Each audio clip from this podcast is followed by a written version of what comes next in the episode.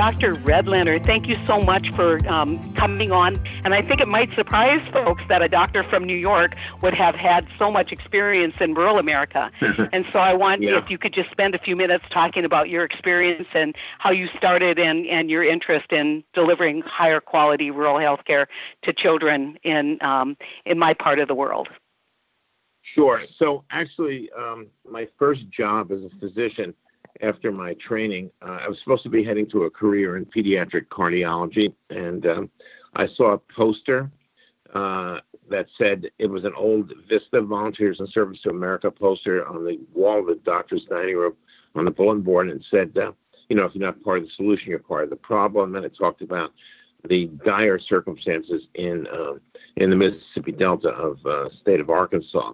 And I went out that weekend to visit, and I uh, was just uh, overwhelmed with uh, interest in in uh, going there, and I, we ended up um, uh, spending two years in Arkansas. I was I was the director of a uh, of a of a federally funded clinic that ended up um, becoming one of the one of the main sources of health care for the entire region in that uh, in rural Arkansas. And then later, um, we started an organization called Children's Health Fund. The we being my wife and and the singer Paul Simon. And that started in 1987. And we've been providing very comprehensive health care to children in many rural areas around the United States, including in Texas, um, in southern Arizona, in rural Mississippi, and so on. So um, I, I, think there are some commonalities um, in terms of the challenges for children in uh, for poor children in um, in urban areas and in, in rural areas. And uh, a lot of it boils down to not having access to appropriate, high quality um, medical care. And and so I'm, I'm I'm pretty sensitive to what's going on in America's rural communities, even though I'm from Brooklyn, New York originally. But I've spent an awful lot of time uh, thinking about and working with uh, uh, children and their families in these very isolated areas where access to medical care is just extremely difficult.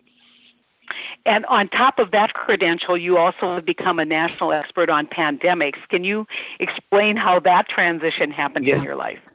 Well, um, so at one point in my life, I was the director of a very large pediatric intensive care unit. This is after my experience in Arkansas. I went back to where I had, had gone to medical school, which was in Miami Florida. And the first thing I, that happened that was extremely influential in my career was that um, I organized a couple of medical teams, and we went in 1976 uh, to help out after a massive earthquake in uh, Guatemala. And that sort of set me on a path of, uh, you know, thinking about disasters and uh, what can be done and what needs to happen. And then I established something called the National Center for disaster preparedness at Columbia University, and that, that was set up in 2003. So since 2003, we've done a, a tremendous amount of work uh, on disasters of all types, including planning for pandemics. And by the way, even before uh, the center was uh, was formally set up, it was still something I've been thinking about for quite some time. But once the center was set up, We've been involved in many, many disasters, including, you know, major uh, hurricanes, Hurricane Andrew in South Florida, which is a true Category 5 hurricane in 1992, uh, the hurricanes of, uh, you know, the, the um, Superstorm Sandy that hit the New York area, Hurricane Harvey in Texas, Hurricane uh, Michael in um, the uh, Florida Panhandle, and so on. So um, we've been really quite involved. But the pandemic situation, which sort of leads us to today, is something that I've been involved in since around 2006 or 7. Uh, the federal government at that point was doing a lot of pandemic planning.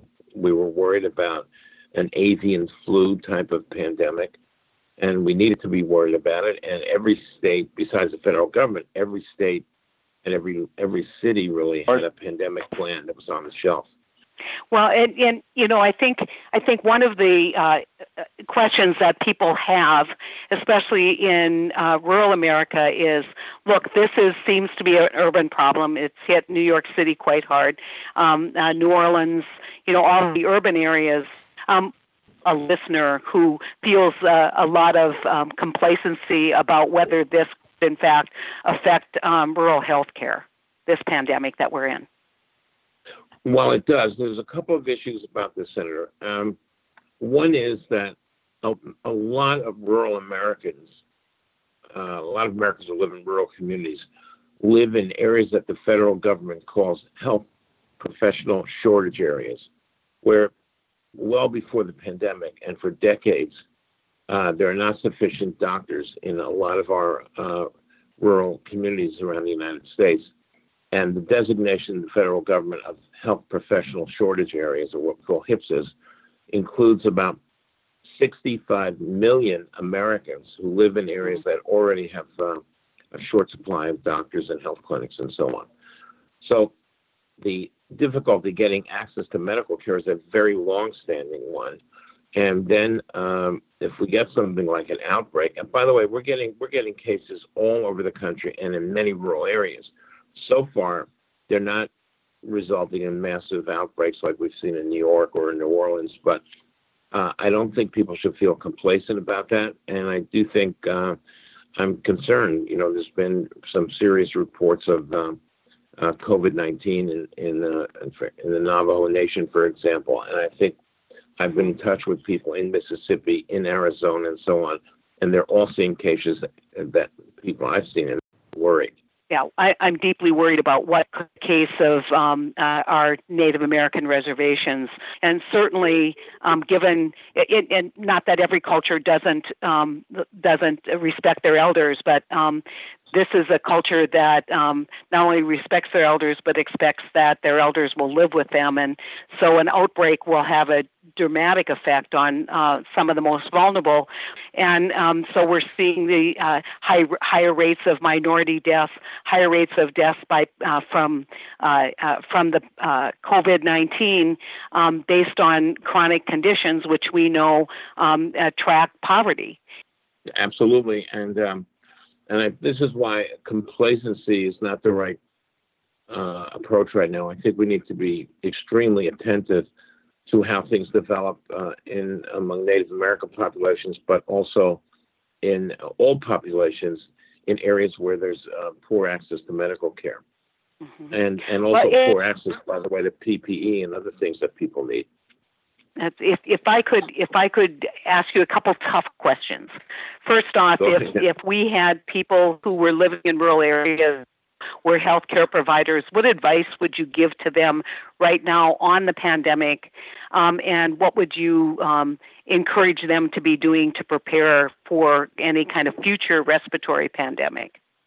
Well, first of all, the hospitals in rural areas have to really be thinking about how they're going to handle potential uh, overwhelming number of people that uh, will get uh, sick in their communities. Are those hospitals prepared?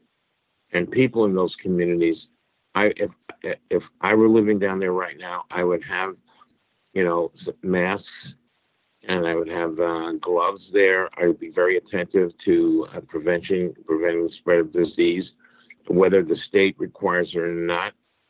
I would really try to maintain uh, you know, physical distancing or social distancing, as some people call it. And um, I think uh, I think I would start thinking about what I would do if there was a serious outbreak in my community, so you're not caught uh, unprepared if there is somehow a, a real uh, significant outbreak of COVID in your community. So being prepared personally, making sure local hospitals are prepared, and people take it seriously uh, would be the things that I would recommend. And by the yeah, way, I, Go ahead. One of the things, like I mentioned, so um, I think we have to think about um, illnesses differently. So if somebody, you or somebody else or somebody you're close to, is um, is develops symptoms that are flu-like, it's very important that you get tested because the, the so-called regular flu is very likely to be uh, COVID-19 right now. And the other thing to be aware of is that there are certain groups of people who are extremely vulnerable to getting very sick, which include older people and uh, people with uh, pre-existing conditions, and the most vulnerable, of course, being an older per- person who um, who has uh, you know diabetes or obesity or hypertension or lung disease. All those people would be particularly vulnerable, so they should be really, really careful um, not to be around people with any kind of symptoms, and to make sure that they are uh, in a circumstance where they, if they had to shelter in place for a while, they would be able to do that. And once again, it goes goes back to the ability to test. For many of our rural communities, one of the largest employers in in many mid-sized uh, rural towns is the local nursing home, and and right. obviously uh, very concerned about any kind of outbreak that would happen. You know, look around. I go to the grocery store. I wear my Minnesota Twins mask, which gets a laugh from almost everyone. Um, but um, maybe, maybe 10, 15 percent of people in the grocery store are actually um, wearing a mask, and very few of the employees are wearing a mask.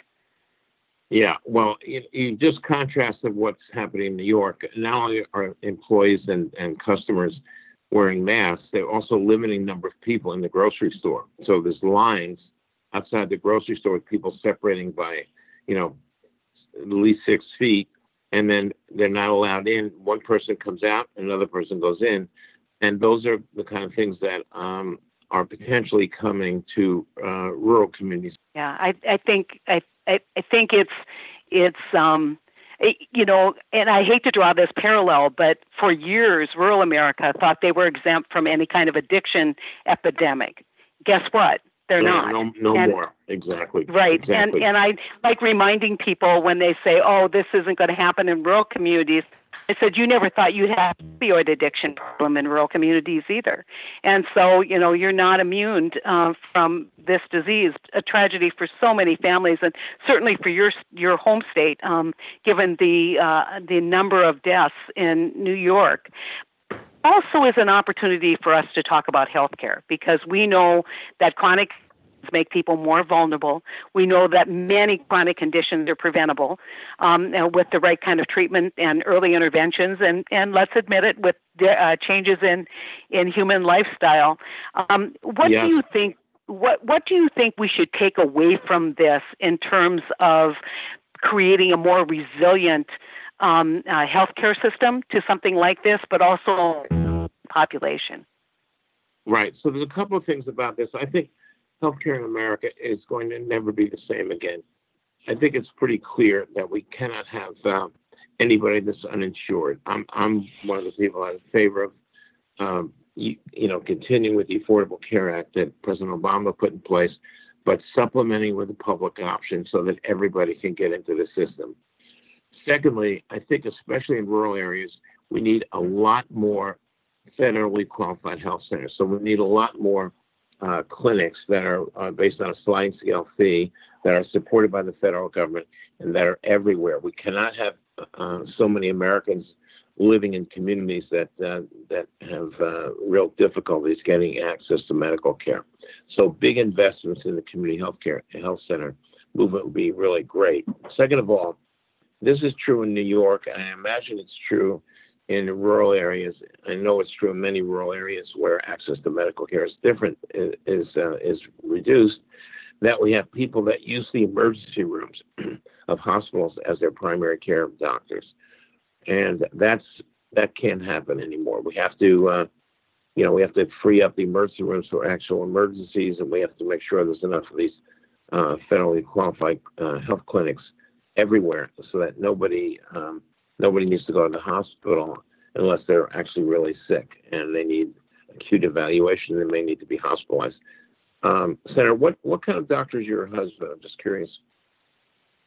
Um, he's a family physician.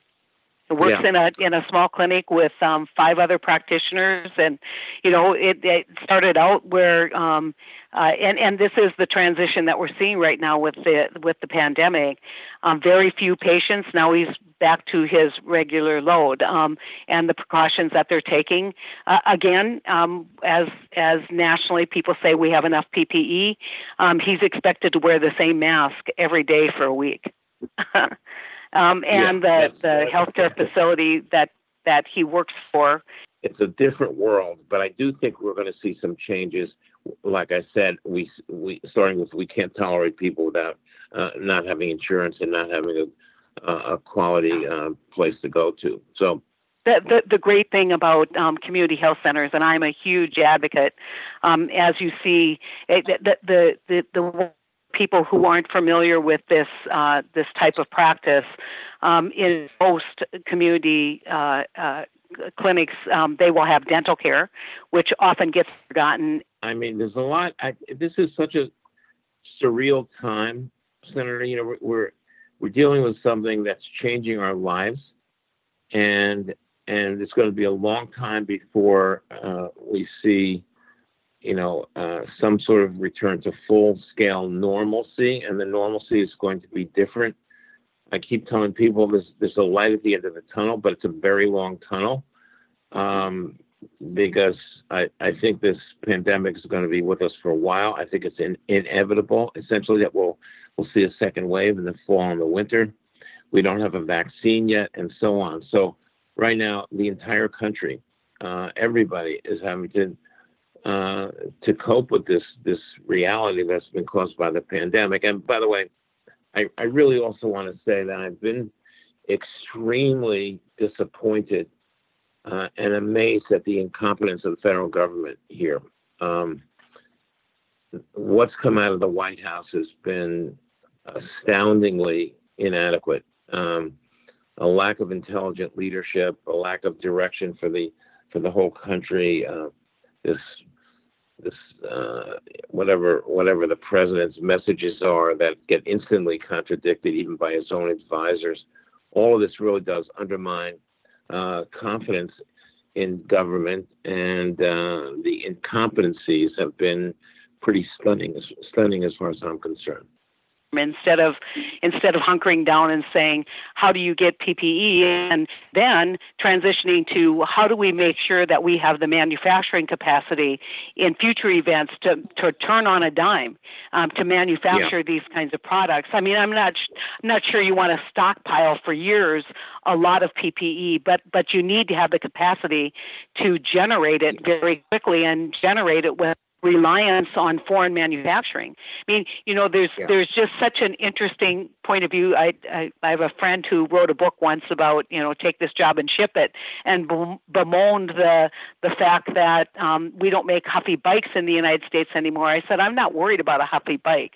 That's not an essential Yeah. piece of equipment, but certainly um, if we don't come out of this pandemic and evaluate where we get our antibiotics, where we get our precursors for testing, where we get PPE, and what capability we have to have in this country to uh, manufacture and generate those levels of supplies very, very quickly in the event of a pandemic, then we that's that's rule number one in my my book. And you know, I, there's a lot of lot of uh, folks now producing ventilators. That's good, but it it ignores the fact that um, my husband is still wearing the same mask every day for a week. And if I'm one of his patients, I don't want him to be wearing the same mask every day for a week. No, you- no, Right? you don't. It's exactly right. And I had the same experience with my son, who was in pain, having to tell uh, the all the staff that they they can't change between patients, uh, and they're sick patients, in obviously in the emergency room in New York. Um, and it's all it, it's really forced us to take a real look at our systems, what we're prepared for, why we were so unprepared. it, it's you know it's terrible. Doctor, I, you know, all of the great planning and the great work that um, people like you have done, and, and let's let's acknowledge um, George W. Bush, who who put pandemics on the front burner, and President Obama, who you know, there's been a lot of criticism of President Obama from the current um, uh, administration. But I remember interviews when they said, "What kept you up at night as a president?" And he said, "A respiratory pandemic," and and um, there were a lot of plans done and a lot of ignoring of those plans. And I, I think it is time for everybody to to get in a room the Congress and and the White House and the Health and Human Services and and um, you know the Department of Homeland Security and sit down and make a list. What have we learned so far? And let's not yeah. forget this because I we're we're now going to get lost in whether we should be helping state governments, whether we should be yeah we should be giving liability assurances and it's we're all i can see the gravitation all the way back to everybody's kind of zone of political rhetoric as opposed to responding to the public's concern about preparedness. Yeah, this should be completely apolitical. This is about uh, the resiliency and survival of Americans of all parties, of all stripes, and, and that's the way we should look at it. But my concern too is that after every major disaster, there's always kind of a hot wash or a after action report. There are always described lessons learned the problem is we may learn the lessons and we'll write them down, but the question is, will we apply those lessons? And that's where, you know, we're going to have to have strong political leadership from uh, both parties that say, look, here's what we learned from this pandemic experience, and here's what we can never allow to happen again, and come up with plans that, and like you were talking about, the manufacturing of certain things, we can't be dependent on, you know, we have the testing equipment we don't have the nasal swabs to get the samples. We don't have the chemical reagents necessary uh, to test for the virus.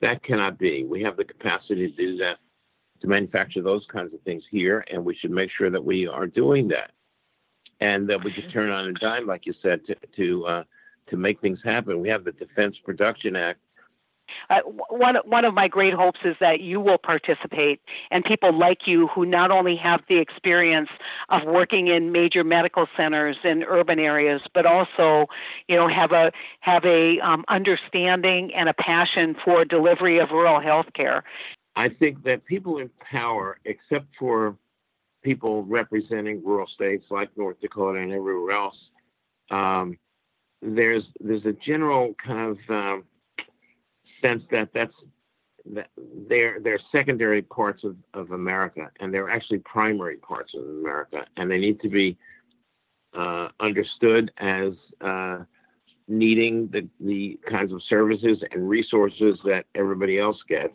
and I think we sometimes forget that and I think this issue about building community health centers is is a good example of it. The entire country needs to make sure that every American has access to quality health care, and the federal government has a major role in making that happen with the development of these uh, more and more of these community health centers. We probably need twice as many as I, we currently I, have. I think, I think as we move forward with healthcare, we need more advice uh, uh, from healthcare professionals like you, and less advice from politicians who um, who uh, want to politicize healthcare. And so, yeah. um, you know, we're uh, people really see firsthand the sacrifice people who work in rural uh, healthcare are, are making, but also um, the fact that uh, it is absolutely one of the most essential services we receive in this country, and it shouldn't be based on your income level. No, one other point I want to make about this is every medical school in America gets a lot of federal support to operate, to train, to teach uh, doctors, et cetera. And I think there should be some sort of uh, payback that every doctor and every nurse uh, has to spend a couple of years in an underserved, medically underserved community, uh, just as part of our national uh, collective commitment to the public good that involves the entire country. And if it was up to me, you know, uh, you know, doctors get to choose the, you know, whatever communities they want to work in, and you know, they can go to the more affluent ones, whatever. And I don't, you know, that's fine, and that could happen. But I think they first ought to uh, give back to the country with a couple of years of service in an underserved community, and working in what I hope will be a whole new uh, wave, a whole new uh, development of uh, community health centers around the country. Well, amen to that. Thank you so much for. I hope someday I might be able to meet you in person, and um, we're trying to put together policies um, for um, Democratic candidates to run on focused on putting together rural healthcare policies. And so it would be great to run some of our ideas past you. Anytime, seriously. Um, you should have my cell phone and my email, and just don't hesitate to reach out anytime. Well, and you know, I, I I love the expansion of the the um, public health commitment. Um, you know, and and certainly you seem very aware of the healthcare disparities in Indian reservations, which is an abomination what Indian Health has it's done. Just absolutely uh, horrible. And if there's anything at all I could do on that front, I, I hope you'll call on me. But uh, it's it's it's horrifying how how much uh, we've left out people uh, from just the quality of life issues and specifically uh, access to the health care they need. The health care has been uh, I'm, I'm, trying to use the right language here because I know this is kind of a family podcast, but we have a lot to make up for. All I can tell you yeah. is that um, no, they deserve a lot of attention. So. And you know, one of the one of the great um, movements that uh, I've been part of on reservations is the nutrition movement. Um, again, going back to creating more resiliency, but you know the, chron- yeah. the, the chronic conditions, the diabetes. Just I mean, Horrible. if this thing catches hold, if it catches hold in Indian communities, I really I, I know that a much higher percentage of people will die as a result of contacting um, COVID nineteen. No question about it. So I'm really uh, happy to speak to you now or anytime uh, going forward. So please do reach Terrific. out. Terrific. Thanks for listening. And if you're really interested and you want more information and want to actually see visually what we're talking about, join us on social media at onecountryproject.org.